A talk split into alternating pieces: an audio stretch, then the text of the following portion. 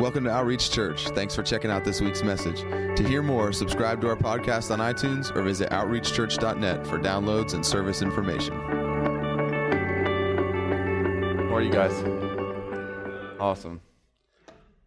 Um, real quick before we get into the message this morning, there was a number of people on the team that um, shared things they were going through. Some of it was like, you know, work-related stress, and, and people were actually texting them in the middle of them practicing this morning as they were preparing to lead worship. Um, some of it was with health issues with family members and just different things that people were stressed about. And so we were praying for that stuff in the back room or, or pressure that was coming, you know, the temptations there to be stressed and to, to let it become the thing that we think about. And we were praying in the back room against it and just believing God and talking about it. And it just welled up in me to the point I couldn't be quiet of like, God, I thank you for this. I thank you that the enemy is trying his best to destroy what you're about to do in this place because when we stand on stage in a minute and what comes out of our mouth is worship in the face of everything that we're facing, it's, it is, is it okay to say this? Like, it's giving the finger to the enemy it is like absolutely just in the face of what he's doing. Like I see and I hear. It's not, you know, we're not blind and deaf, right? Like we live in the world but not of the world. But it's not like we, we have no recollection of the fact that these things are coming. It's not like we're like ignorant to it. Like, wait, what do you mean? No, I don't have any problems at work. That's, that's not being honest. That's not faith right? Like, no, I have a problem at work. There is a problem. I acknowledge there's something that's trying to create tension and stress and that would try to raise itself up against the knowledge of God that I have in my heart. But in the face of that, my response is going to be this I'm going to go on stage, I'm going to open my mouth, and what's in my heart is going to come pouring out, and I'm going to worship you in the face of the thing that you're doing. And so, even to the point where we can say, I thank you that you tried that this morning because it pushed me further into the heart of the Father. Like, and, and, and I just, when we do that, when, when he pushes us, and rather than us get, responding in fear, in stress, and worry, and all those things, you know, Jesus said, be anxious and worry over nothing. Right? Like, it wasn't like a, a suggestion, like, hey guys, you know, it'd be kind of cool if sometimes maybe you didn't get anxious and worry. Like, it was a command, be anxious over nothing. And, and when, when something comes that there's an opportunity there to become anxious, to become stressed, to become worried, to take the bait, to own that problem, to make that the thing that our mind is fixed on. And in the face of that, like it's one thing to praise Him when everything's amazing. Like that's awesome too.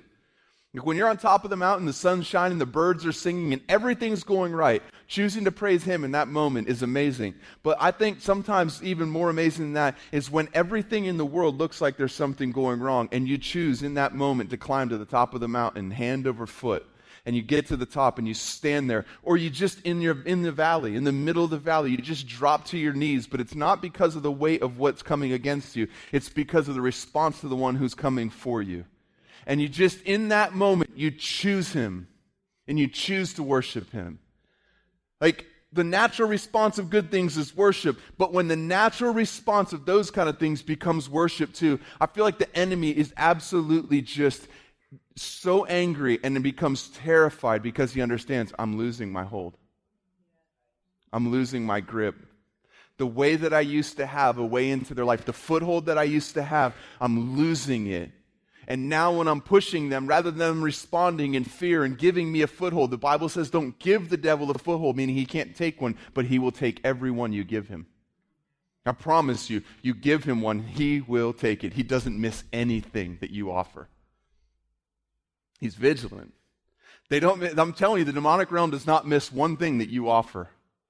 You open a window, and they're coming in.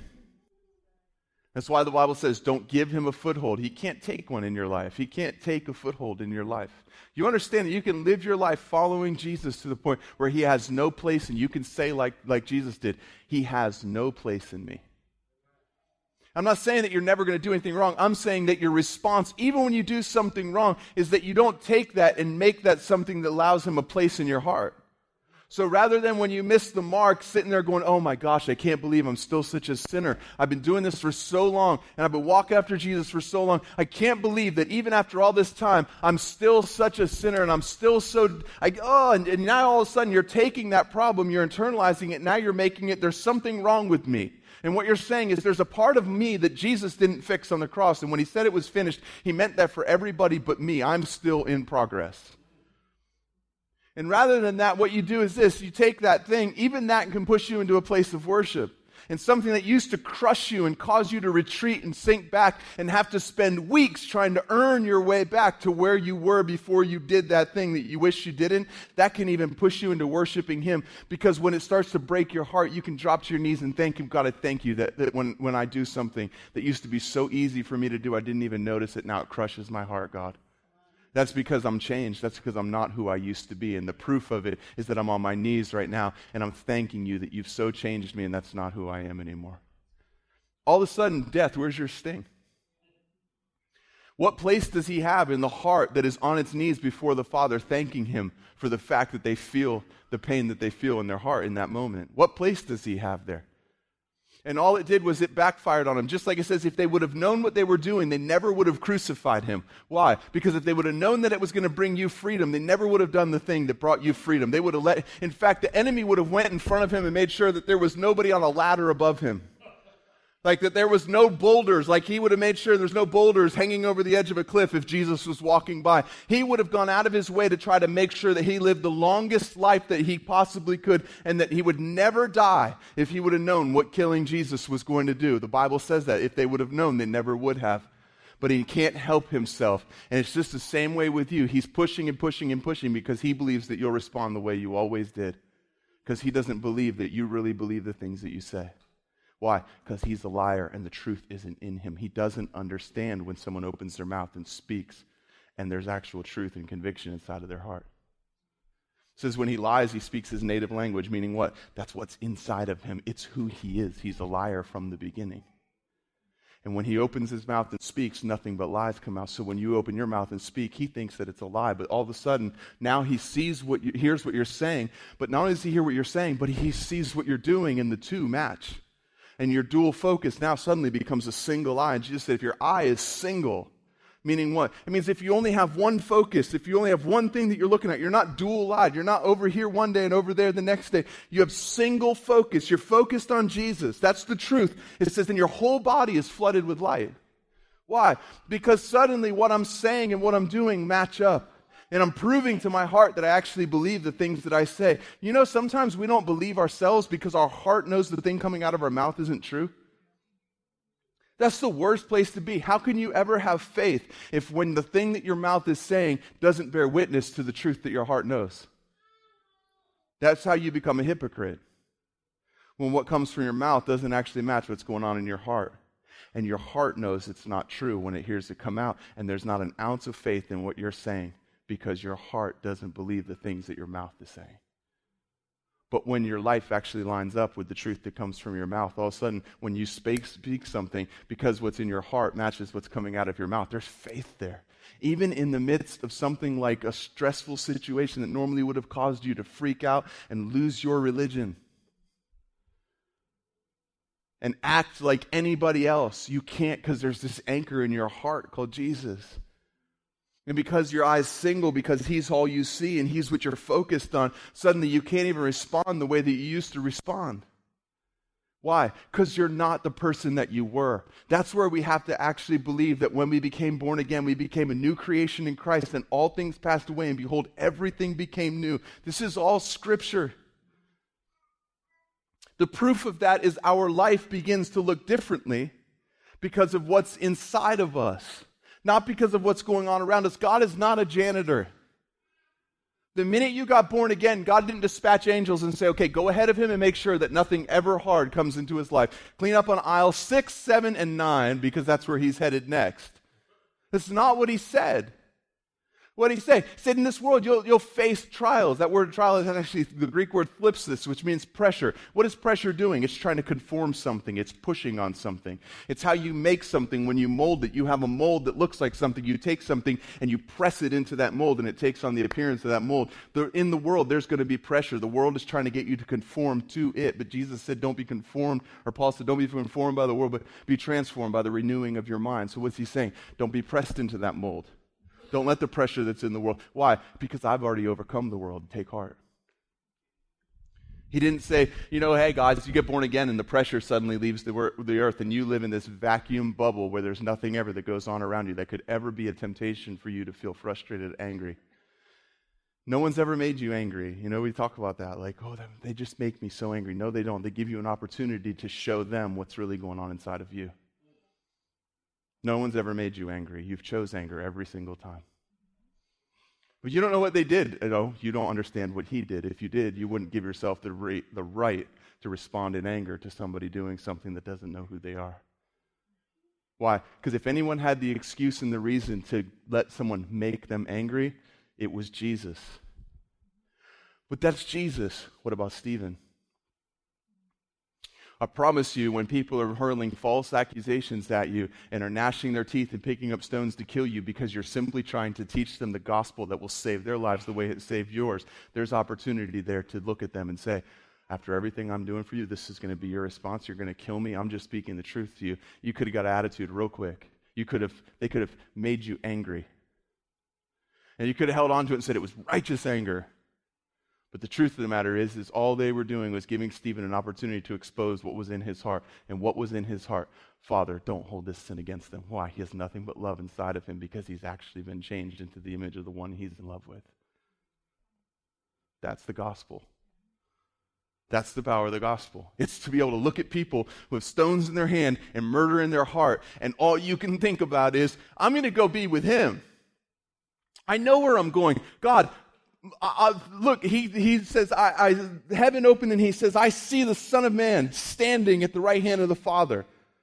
Jesus is so excited about what's happening. He's standing. Why? Because he's seeing himself reproduced in another. And it's the whole reason he came to earth was to reproduce himself inside of somebody. And when he hears Stephen, he doesn't even have to hear it come out of his mouth yet. It's before it even comes from his mouth. Because God, while man's looking at the outside, God's looking at the heart. And Jesus is seeing from heaven into Stephen's heart at that moment. He's standing at his father's right hand excited because he sees what's going on in Stephen's heart. And he sees there's nothing but love for these people inside of there. There's not an ounce of hate. There's not an ounce of anger. He's not biting his his lip and trying not to be something. He's opening his mouth and letting what he is come out. That's the gospel.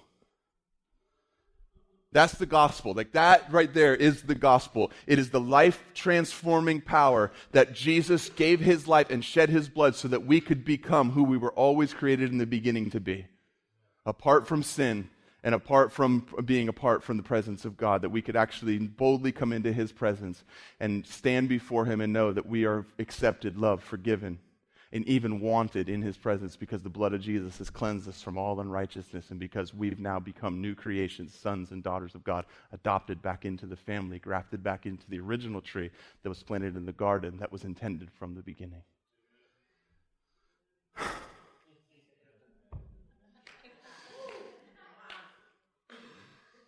If I just slowed down, I could have made that the whole message today.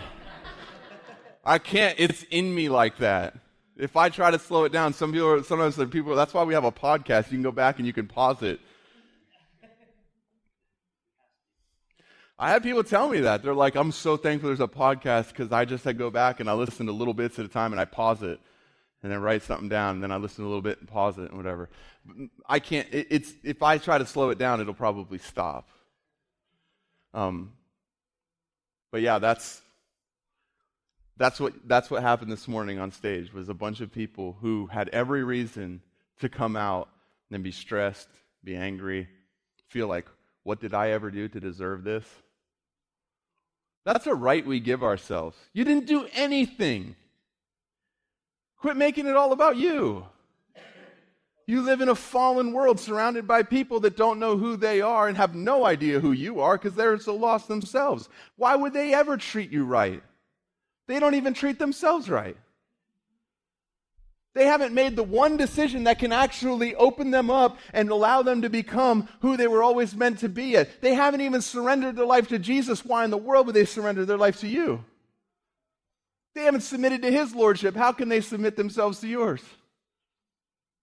It's not lordship like we lord it over each other, but the Bible does say, submit yourselves, therefore, one to another. What's it saying? Submit yourselves to each other. Don't prefer yourself over another. Don't think that you're higher than another. And don't stand there and hold on to your rights and say, What did I ever do to deserve this? You didn't do anything.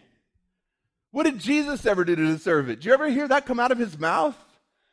Can you imagine him on the cross going, Father, smite them, for they know not who I am? Think about how weird that would be for Jesus to be on the cross and to think for himself and to think, what did I ever do to deserve this? Yet he didn't. Stephen. This is why I love that the story of Stephen's in the Bible because it shows and forever silences the, well, that was Jesus.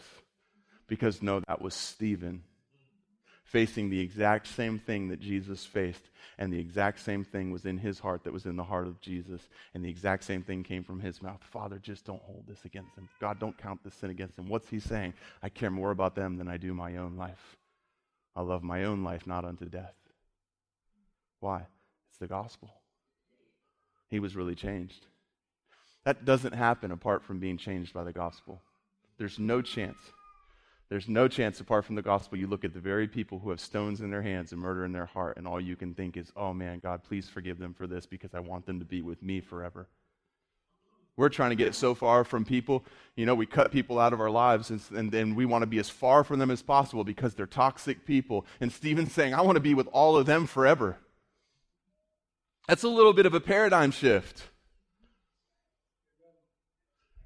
We're so busy trying to figure out who we can cut out of our life to make our life better. And Stephen's so busy going, You see all these people that want to kill me? I hope I see them every single day for the rest of eternity. So, God, don't hold this against them because the worst thing that they could ever happen would be for them to miss what you've done and to not spend eternity forever with us in heaven. I know where I'm going. I'm not concerned with that anymore. That's a settled issue. That's a done deal. My concern now is for them, not myself.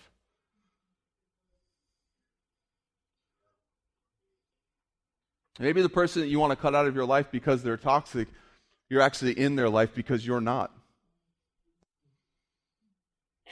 And what if everybody that was toxic was cut out by everybody that wasn't? Then you'd have a bunch of toxic people all around each other with no hope of ever becoming different because they're all the same. See, if we think for ourselves, we'll look at people. Uh, hey, listen, I'm challenging myself with these words as they're coming out of my mouth, okay? Don't look at me with that tone. I promise you. But, but what if that toxic person's actually in your life because they're toxic and because the Father has a plan for their life that changes them? What if greater is He that's in you than He that is in the world, He that is in them? And the Father is betting that if He puts you in their vicinity, at some point, what's inside of you will overcome what's inside of them. What if you're His plan A, B, and C for that person? I'm serious. Think about how much permission we give ourselves to do stuff like that. Uh, look, I'm not, you know, I'm not saying you have to lay there and be abused, but I am saying that, like, be real careful before you start claiming anybody who's toxic in your life is going to get cut out of your life. That you're not more afraid of what's in them than you are excited about what's in you. Because a lot of times, what we don't even understand we're doing is we're saying, I'm more afraid of what's in them destroying what's in me than what's in me destroying what's in them. We don't say that with our mouth because if we did, it would sound so silly, we would never think about doing it. So we say things like, well, you know, it's just, I, I just have to take care of me. And, and, and you know, they, they, they've made their choice and they're a toxic person, and I don't have to choose to allow them to do this. In fact, I'm going to have boundaries, very clear boundaries. I'm not against having some boundaries, you know, like I've, I have doors on my house, I have a door on my bedroom right? Like it's not like all boundaries are bad, but I am saying this be really careful that your boundaries aren't to protect you more than they are to actually love the world. What if inside of your boundary there's supposed to be people inside of there that can't get away, and that fence is supposed to keep them in so that you can be around them rather than keep them out so that they're separated from you? Maybe God wants you to have a fence, He just wants to have a few more people inside of it. I'm serious. Like, we have to think about these things because if we can't find it in the life of Jesus, we probably shouldn't claim it as our own. So, what did Jesus say? Jesus said, Listen, he told the disciples, people say this all the time, and, and I used to say it all the time too, but I'm having to rethink this stuff. Well, you know, Jesus said to kick the dust off your feet and move on if they don't accept what you're doing. That was one time when he was sending them out on a mission trip, and they were going out for a specific time and coming back for a specific time and they were actually carrying the gospel and they couldn't waste their time being in some place because it's not where they lived. But i'm not talking about when you go on a mission trip trying to figure out who actually wants to hear the gospel and who doesn't. I'm talking about in your daily life with the person who lives next to you that you can't move away from.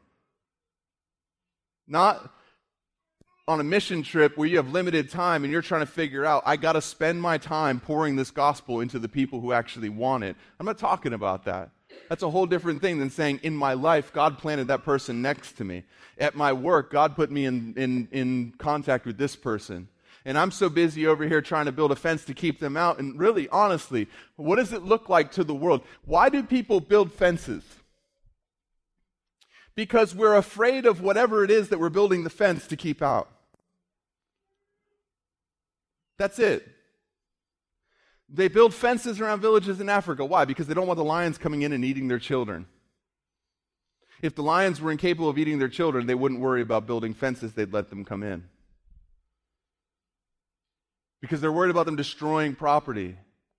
So we build these fences for these reasons, and what we're saying is, I'm more afraid of the thing that's out there than I am the thing that's in here. And that's okay when you're talking about protecting your children from dogs or, or lions, if, if that's the case, right? That's totally fine. But it's not okay when we're talking about the Spirit of God that lives inside of you. Because there should never be a time in your life where you fear more the thing that's out there than you do trust the thing that's in here. Just be careful. Be careful that things that sound really good and they're adopted by a lot of people. Popular opinions that sound good are not always God. I could give examples, but you probably know a few. And just because everybody seems to think it's the best thing to do doesn't mean that God does. In fact, if we were to make an example of something and we were to put something in stone and say it's more likely this way, it's more likely that the thing that more, that more people are not going after is the thing that God's called us to. When you look at Jesus, I mean, he's here in the flesh. He's at the cross. He's got one person still following him. The rest of them are chasing a different idea because he was an utter disappointment to them because he didn't perform the tricks that they thought he came to perform.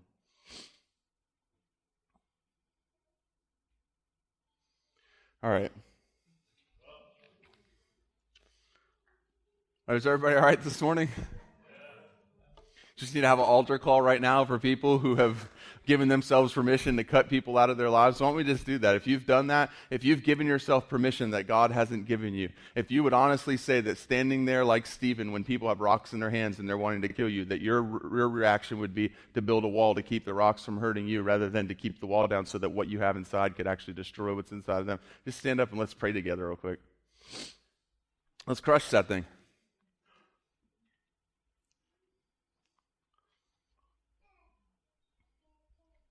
Yeah. I, am standing right now because I want this.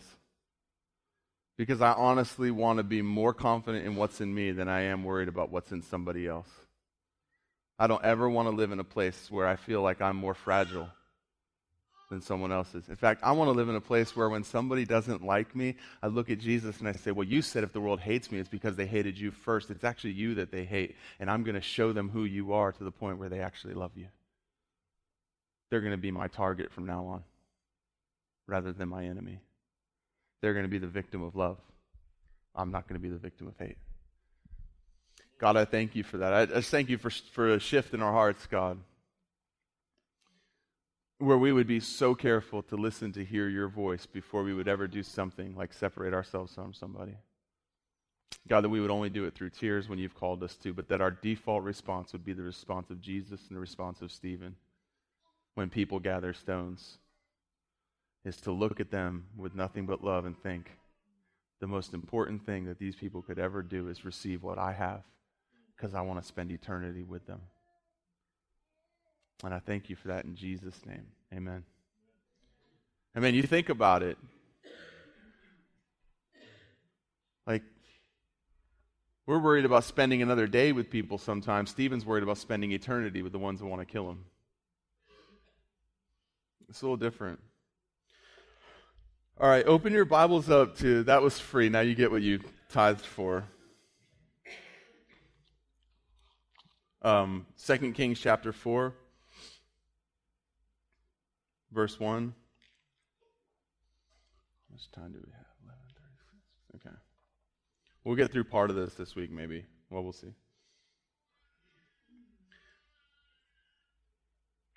I was thinking um, a lot in the past couple weeks about um, the things that we pray sometimes of, you know, fill me up, God. And we, we sing songs, fill me up, God, you know. And we, we, we, we say that, like, God, I just want to be full of you. And, and, um, and I felt like God challenged me just through a story that I read um, in 2 Kings chapter 4.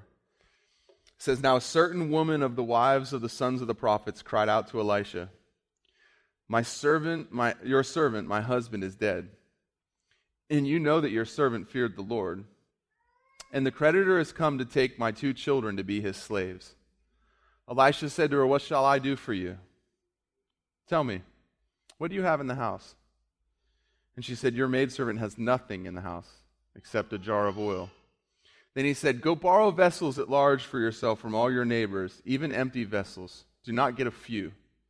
And you shall go in and shut the door behind you and your sons, and pour out into all these vessels, and you shall set aside what is full. So she went from him and shut the door behind her and her sons, and they were bringing the vessels to her, and she poured. When the vessels were full, she said to her son, Bring me another vessel. And he said to her, There is not one vessel more. And the oil stopped. Then she came and told the man of God, and he said, Go sell the oil and pay your debt. You and your sons can live on the rest. God, I thank you for your word. I thank you for your word that's already come forth and your word that is coming forth, God, that, that you would open our ears to hear it.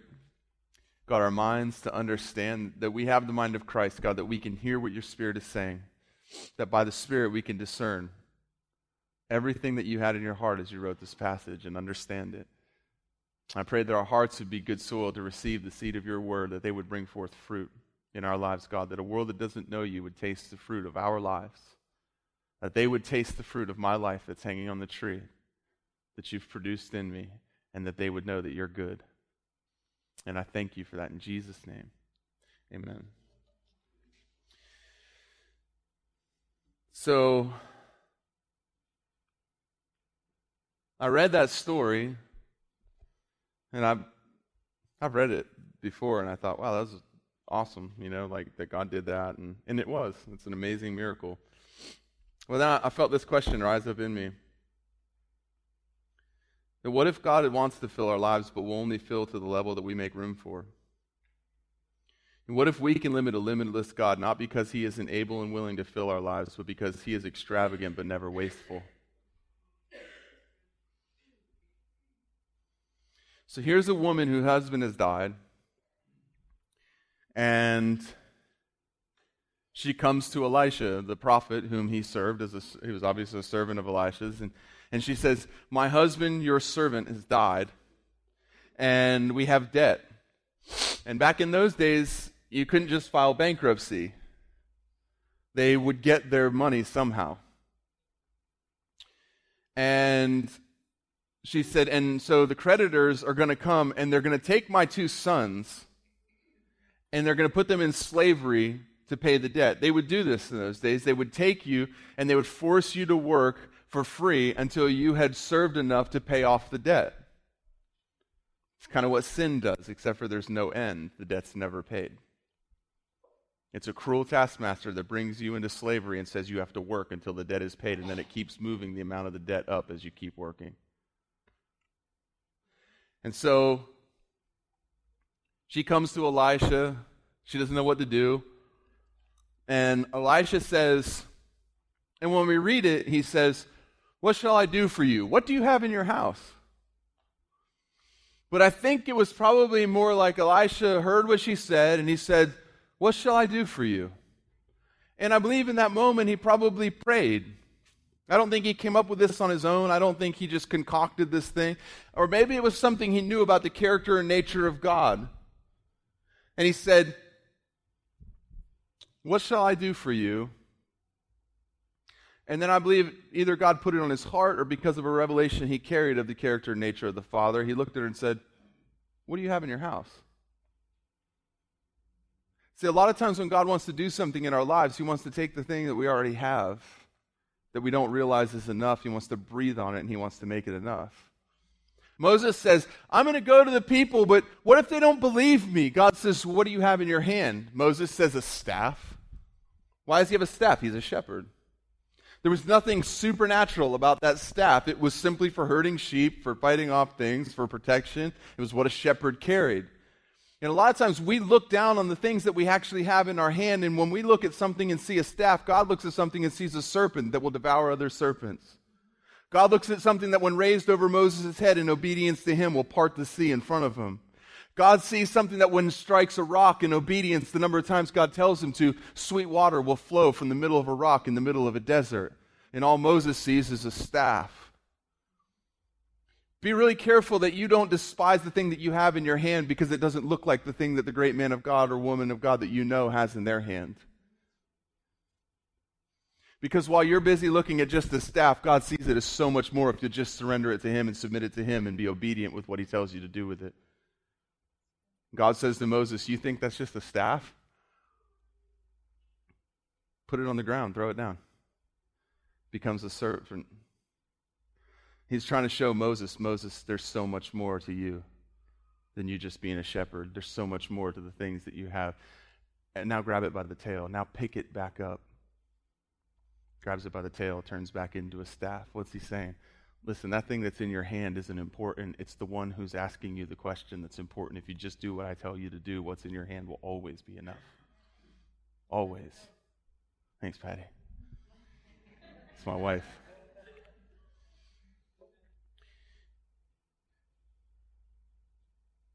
And so,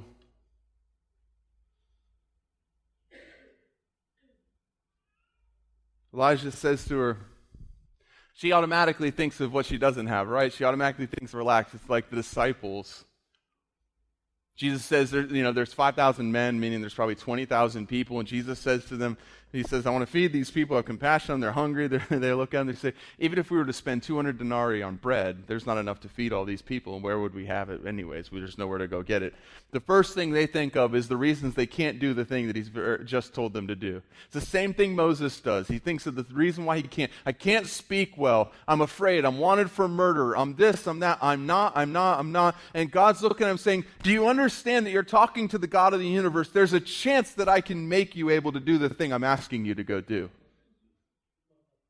If I can speak and the sun can come roaring out of my mouth, you can probably go to a leader and tell him to let my people go. You can probably feed a crowd of people. If I can make the sun stand still up in the sky for 24 hours and not go down while I lead my people in battle, I can probably come up with a way to feed these people. But they automatically look at what they don't have and the reasons they can't. We don't have enough bread and there's nowhere to get it. Be careful. This is something God challenged me with a while ago, but be careful, Roy, if the things that I call you to, the first thing you start to look for are the reasons why you can't. Because what does Jesus care about? He says, Well, what do you have?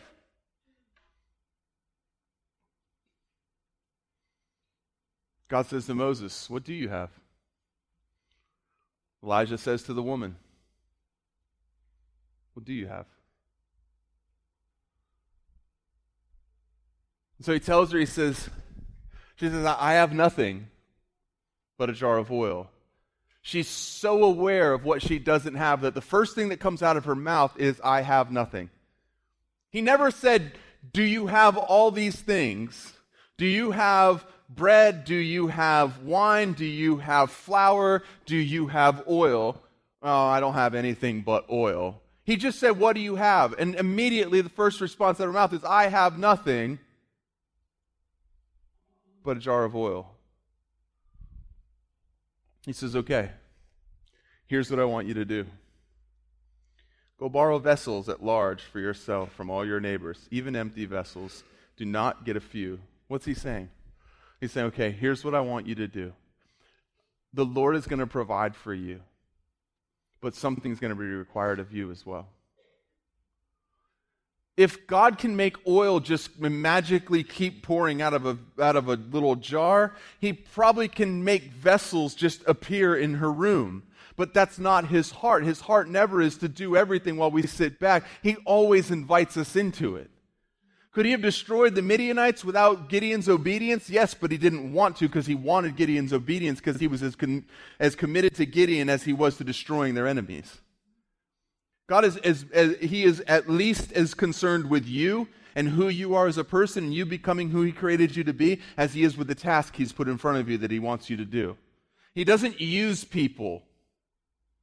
Not the way that human beings use people. Human beings use people by saying, I care more about what you can do than who you are. That's not the heart of the Father.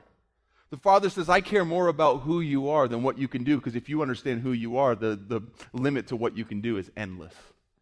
If you understand that you're a child of mine and I'm your Father, anything I ask you to do, you'll just like a child go and do it.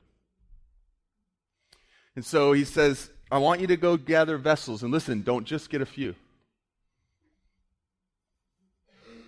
Don't just get a few. Go to your neighbors. Empty vessels. Go get them. And once you've gathered vessels, then go into the room and shut the door and begin to pour the oil. And as the vessels are filled, set them aside. Why did she have to shut her door? I don't know, but she did. And sometimes things that we think are so insignificant that we look over them are things that actually are part of the process that God wants to do in our life. And if He said shut the door, going in there and pouring the oil would do nothing unless you shut the door first. Because that little phrase isn't in the Bible just to make it that much longer. It's because he's, he wants our obedience. He wants our trust. He wants to be able to say, once you've gathered the vessels, then go in the room shut the door and begin pouring and realize that we will actually value his word so much that even something that seems insignificant, like whether I shut the door or not, actually matters. And so I shut the door, not because I think it's important, but because he did, because he spoke it, and he doesn't waste his words. So they go out and they gather these vessels. And now this isn't like very easy work. Her sons go to get vessels back then, if she would have had like a donkey and a cart, she would have sold it to keep her sons from going into slavery. She had nothing. They had nothing. Which means what? It means long, hot walks to the neighbor's house, carrying something heavy and bringing it back. Well, well there's no striving, you know. Well, tell that to the widow. Tell that to her sons. Oh, no, you, you don't have to work. Oh, really? Tell that to Jesus while he's being a carpenter and being ma- made into the person he's supposed to be when he steps onto the stage in ministry, being obedient and serving his father and making furniture. I promise you, Jesus didn't stand back and go, He said, My time has not yet come at the wedding. This was long after he'd been a carpenter for years. He was not standing back there going, Chair. I know it seems silly and we laugh, but think about it. He actually, what did he do? He worked. He used his hands and he actually created something that was worth something, that was of value, and his father would sell it in his shop. He worked with his hands. If anyone was capable of saying chair and making a chair appear, it was the one who, eh, by him and through him, all things are created. So the wood that he built the chair with was created by the sound of his voice but the chair that was made with the wood that he spoke into existence was made by the work of his hands. That's pretty incredible. I bet they were awesome chairs too, because he did everything as if unto his Father. We laugh, but listen, Christians should be known. People who serve the Lord, who follow Jesus, should be known as the most excellent in whatever they do. It's not okay to just to say, you know, I just don't care about this stuff because I just all I really want to do is love Jesus. Well, love him by serving people and doing what you're supposed to do to the best of your ability because you're not doing it for people, you're doing it for him.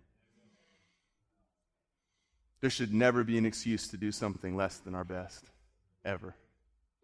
Because nothing we do is for people. Everything we do is for him. Seriously. So they go carry these jugs. Why didn't Elijah just say, okay, start filling, you have, uh, uh, go get two jugs. And every time you fill a jug, or go get one jug, and every time you fill a jug, the jug will just reproduce itself and then just fill the next one. And then when that one gets full, it'll reproduce itself. I mean, if you can make oil continually pour from a little jar enough to fill as many vessels as they get, you're certainly capable of reproducing vessels. It's not like God's in heaven going, Oh, I wish I knew a trick for vessels, but I don't. I only know for olive oil. I promise you, He's not in heaven going, Oh, I forgot the spell for vessels. Good thing I remember the one for olive oil. No, why? Because he wants them to actually take part in what he's doing. Why? Because it takes faith to go get vessels and bring them into your house and, and, and plan to fill them when all you have is a small jar of oil. And without faith, it's impossible to please God. And He wants us to step into something and, and, actually step into it by faith and be part of what He's doing, not a bystander. So he says, go get a bunch of vessels. Don't just get a few. Bring them back. And listen, here's the thing. So here is where they decide what the miracle looks like. Because Elijah never told them how many vessels to get. He just said, go get a bunch. And I believe whether they would have collected two vessels or 200 vessels, the oil would have kept pouring as long as there was some place for it to go and some empty space for it to fill. Because Elijah never said, Go get 17 vessels. He just said, Go borrow them from the neighbors. Go get them. Don't get a few. Don't limit what God's about to do. So, I really honestly believe that that part of the miracle was up to them. It had to be. I believe a big part of how much of God we have in our lives is up to us. It has to be. Otherwise, he's a respecter of persons and he just sovereignly chooses people to give more of himself to than others. The verse that says God's not a respecter of persons, I don't, I don't, I don't believe that means like God just sovereignly chooses people and there's no reason and there's no, you know, it's, it's not because he has favorites. I think what that means is that everybody has equal access to him and everybody gets filled to the measure that they come after him to get filled by. So they, they, they, they like actually play a part in this miracle. And so they go out, they get vessels, and they bring them in. And as long as there's an empty jar, the oil keeps flowing. And, and the woman, she's filling the last jar, setting it aside, and she says to her sons, Get me another vessel. And they say, There are no more. And instantly the oil stops. Why? because God has no intention of pouring oil on the floor and it being wasted. He will only put it where there's been a place prepared for it. And, and listen, this is something he really spoke to me. It just said it just like this, so I wrote it just like this, and I'm going to read it just like this. Sometimes the things you do in obedience when you don't understand why are the very things that create the framework to contain the blessing. Sometimes the things that God's called you to do that you don't understand why, that you're doing out of obedience only because He told you to. She had no reason to do this other than the man of God told her. And when a prophet spoke in those days, they took it as if it was the word of the Lord. So because God said to go get vessels, they went and got vessels. No other reason, strictly obedience. It wasn't like they knew what was going to happen. Maybe they had an idea. He said, fill the vessels. And when they get full, set them aside. So they probably had some kind of an idea, but you know, there's got to be that nagging doubt of like, is this crazy? You ever had that where God, you know God spoke something to you, but while you're doing it, that doubt comes and you start asking yourself, if, is this crazy? The things you do in obedience, and usually a lot of times you don't know why. Like Moses, I mean, Noah had to have so many of those moments when he's building the boat of like,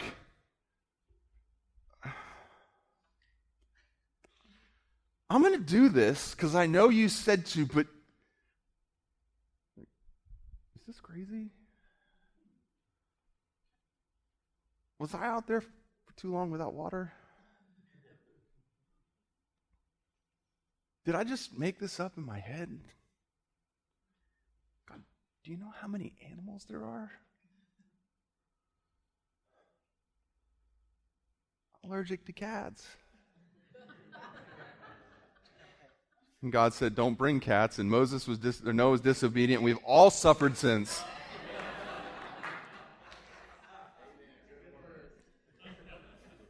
Look, you guys get more excited about a cat joke than anything else. I'm just going to start telling cat jokes up here. Like, yeah. No, but seriously, there ought to be those times. Why? Because a lot of the things that we read about in the Word don't make sense until God shows up and does what He was planning to do the whole time.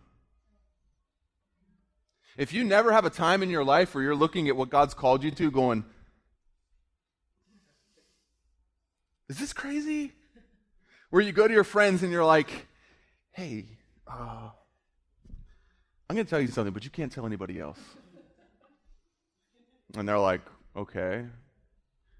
And, and, right when you do that, people think that you have bad news to tell them, right? It's a shame that when Christians come to someone and say, I've got to tell you something, but you can't tell anybody, that we expect to hear bad news about somebody else in our hearts. That means that gossip is way too prevalent in the church.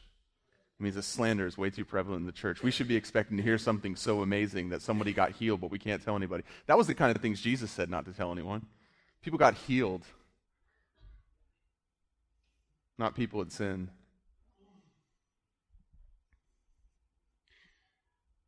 There should be those times, though. I just believe there should be times where, where we're, we're talking to our friends and we're like, hey, I got to tell you something, but you can't tell anybody. And the reason you don't want them to tell anybody is because you know it sounds crazy to you. You can't imagine what it's going to sound like when it gets through the telephone to your friends.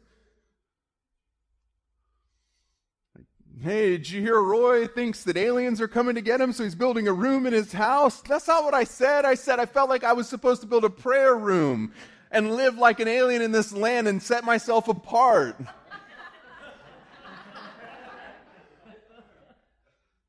you know, Roy thinks aliens are really the thing that's going to save us. What?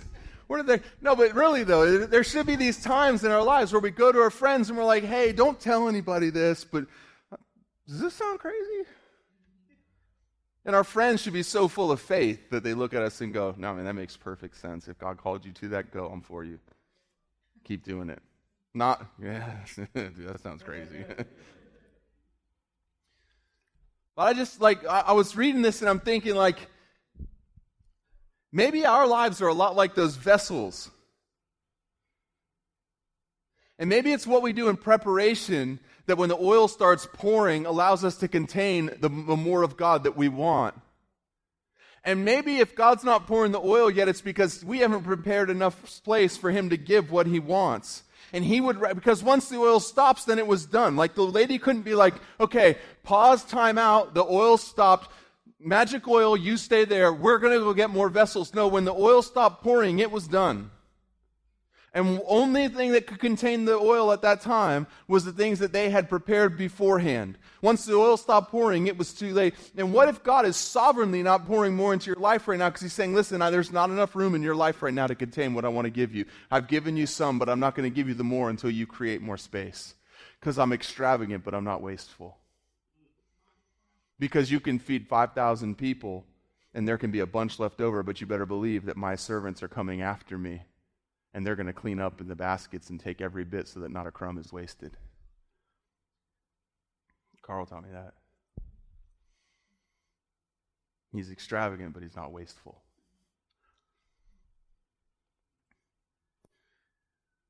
So, how do we make room?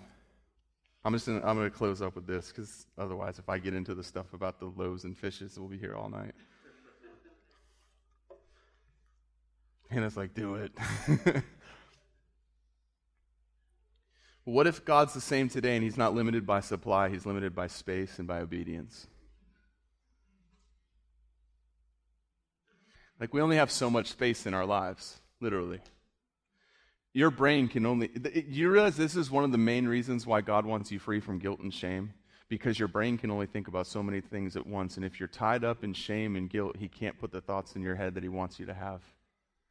So he wants to destroy guilt and shame. That's why he said when he forgives your sin, he remembers it no more. Why? Because he's not thinking about it anymore, because he's thinking about the countless thoughts he has towards you that are as countless as the grains of sand in the desert. And he doesn't want you thinking about things that he thinks are worth forgetting. Why? Because you only have so much space. That's why it says that when, he, when that the blood of Jesus cleanses us from all unrighteousness, it removes that unrighteousness from us. It removes the guilt. It removes the shame. It removes the remorse. It removes the regret. That's why Paul said, One thing I do, forgetting what lies behind, I press forward towards the mark of the high calling. What's he saying? I don't have any space in my head for that stuff that was back there. It wouldn't do me any good, anyways. And he's already forgotten it, so I'm going to forget it too. And I'm going to keep moving forward and keep thinking the thoughts that he has for me to think, looking ahead, not remembering what was behind. Why? Because you only have so much space. And he wants to fill it. But you notice he said, get empty jars. Why? He has no interest in trying to pour oil into a jar that's already full of something else. None. He wants space so that he can fill it. Yeah, I know. But it says, it says, good measure, pressed together, shaken down, shaken and, and pressed down and shaken together will men pour into your bosoms it'll over, so that it'll overflow. I get that, but who was the promise made to? He says, Give, and it shall be given to you. What's he saying? If you have a place for that stuff that I pour into your life to go, I'll pour so much that it overflows because you've already proven that when I give you more than you can handle, rather than hoarding it for yourself and being wasteful, you'll actually be faithful to give it out to other people. Why? Because he has no interest in it collecting around your feet and ruining. None.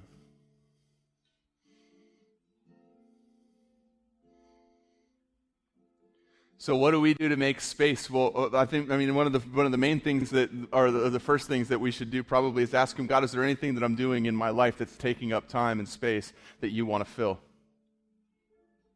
And listen, this is not like a, this doesn't have to be like a sin thing. Like God, like if you're sinning, stop. Let's just make that clear right now. Like if it's sin, don't do it. That's wasted space. But then beyond that, as you become more like Him and the closer I walk to Him and the more I become transformed, that standard starts changing and things that were okay 10 years ago are not okay now. Not because they were a sin then and they would be a sin now. It's because as I get to know Him more, I want more of Him and I start looking at things and I go, that used to have a place in my life, but now I want Him so much more than I want that. So I cast that off so I can have more of Him. Not because that's a sin, but because it's actually not as good as the thing that I'll get from Him if I make that room. It's not getting legalistic and saying, all right, smash the television. Unless he says to. But it is saying maybe we should surrender the things that we're doing in our lives to him and ask him if there's something in our life that's taking up space that he wants to fill. Because I believe this. I believe, honestly, that if that lady would have only went and got one jar, God would have honored her choice and only poured out one jar worth of oil. It's not as if God said, I have, let's just say it was 15 vessels, right? It's not as if God was in heaven saying, I have 15 vessels worth of oil and I'm going to pour 15 vessels worth of oil onto her, whether she has enough room to contain it or not. I think God was in heaven with an unlimited supply saying, I will fill everything that she makes open and available to me. And I believe He's the same yesterday, today, and forever. And I believe that He will fill to capacity every place that we make open and available to Him. The second way that we make space is by sharing the things that He's given us. The, the greatest way to get more revelation of Him is to be faithful to share the revelation that He's given you. Why? Because as I give it away, I make room for new because he sees, okay, there's somebody that when I pour more than he can handle into him, he'll actually give it to other people and it will be a blessing to them. So who's he going to give more to when he's looking? One person who's going to keep it for themselves and only be blessed themselves, or the person who will be faithful to share it with everybody so that he can pour into one pot and it can bless a hundred people versus pouring into one pot and blessing one person? He doesn't have a limited supply. He'll pour out stuff into your life, but until there's room, He won't pour anymore. You make room by giving away what He's given you. That's why Jesus said, Freely you've received, now freely give. What was He saying? I don't give you these things to hoard, I give you these things so that you'll share them with people. So go and tell people that's what evangelism is. It's freely re- giving what we've freely received. It's not me going, I have to go win a scalp today and get someone to say a prayer and go back and tell people that I got another notch on the belt. It's saying there's people out there that need what I have, and if He's given it to me so freely, why would I not give it to them the same way? That's evangelism. That's when it becomes easy. Why? Because it's the overflow of what He's doing in my life.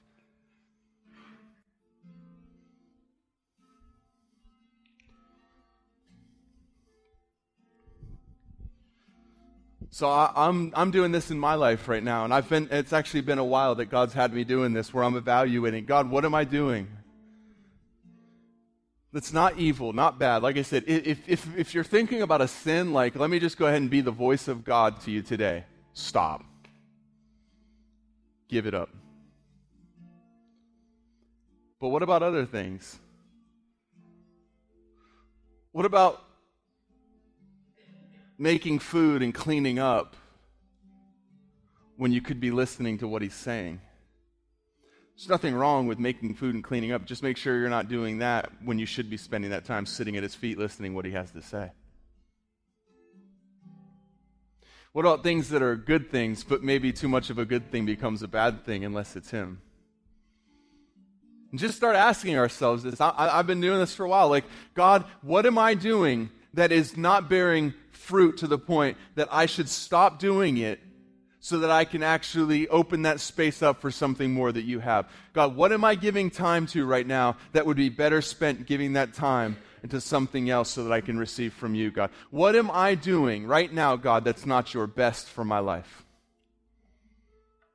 It's not about sin. It's not like, God, what can I get away with and still think I'm a Christian? It's saying, like, God, what can I do away with so I can become more like you?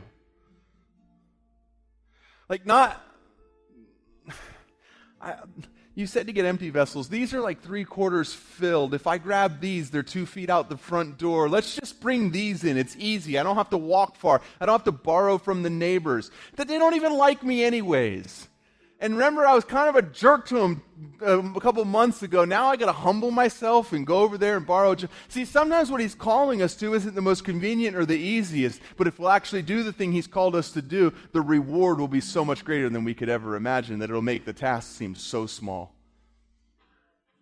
I promise you, it seemed like a chore to those guys carrying those heavy vessels all the way from the neighbor. They didn't have carts, you know. It's like they hopped in the car and drove over and backed up to the people's house, said, Give us the vessels. That's not how it went. Like they had to walk to where the, I know they weren't Hispanic probably, but whatever. they had to walk. They had to go there and like ask people. Like they had to humble themselves and say, "Hey, uh does this sound crazy? I need to borrow as many vessels as you have, empty ones. Why? That's the natural response that everyone gives you. When you, if you came to my house and said, hey, man, do you have any empty buckets? I need to borrow as many as possible. My first response would be, why? So here goes. Does this sound crazy? You know Elisha, that bearded prophet? he told me to get as many empty jars as I can to even borrow them from my neighbors, and I had to get empty jars. And so that's why I'm here. Sometimes the thing that he calls you to won't make sense to people, but you're still called to it. And sometimes it seems like such a big deal, but I promise you, the oil was like gold back then, okay? This was not like, you know, $6 a gallon cheap canola oil. This was like oil was right up there with the greatest of commodities in those days. So much so that when she got, got done getting her vessels filled, God said, uh, Elijah said to her, the Lord said through Elijah, sell what you need to pay your debt, and you and your sons can live off of the profits of the rest. I promise you, what seemed like such a chore and such a hassle and such an inconvenience, when the oil started filling, suddenly became no small matter. I mean, a, a, small matter, and it was no longer looked at as a chore and inconvenience, and it was probably something they were thankful that they did, even when they didn't understand why they were doing it. I, I know this, there's days coming in our lives where we look at the things that we've done in obedience that we didn't understand why. And now that the oil is flowing, we look and we thank God that we actually did the thing that seemed like such a big deal. And it seems so trivial now because the reward is so much greater than the effort that was required. But there is effort required often. She still had to go get the vessels, she still had to shut the door, and she had to pour the oil. God, I thank you for just speaking to our hearts right now, that even during this message, God, that, you, that you're speaking to us. Holy Spirit, you're showing us things in our lives that, that could be emptied so that you can fill them. I just pray right now, Lord, that you would begin to just, even in, it, just soften our hearts towards the idea that, that maybe there's things you're calling me to empty so that you can fill them. Not because they're full of bad things, but because you have something better.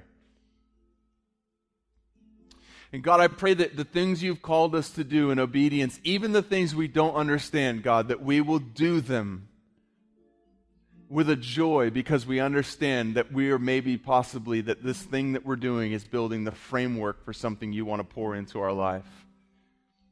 And that there's no substitute for preparation because once the oil starts, it's too late to prepare. I just thank you for that, Father. I thank you for, for your word. I thank you that we can read this and Holy Spirit, that you can speak through this just as loudly and boldly today as you did thousands of years ago. I just ask that, that we would take your word and, and, and chew on it and think about it and meditate on it. And we'd be obedient to everything you've said to us through this and everything you will say in Jesus' name. Amen.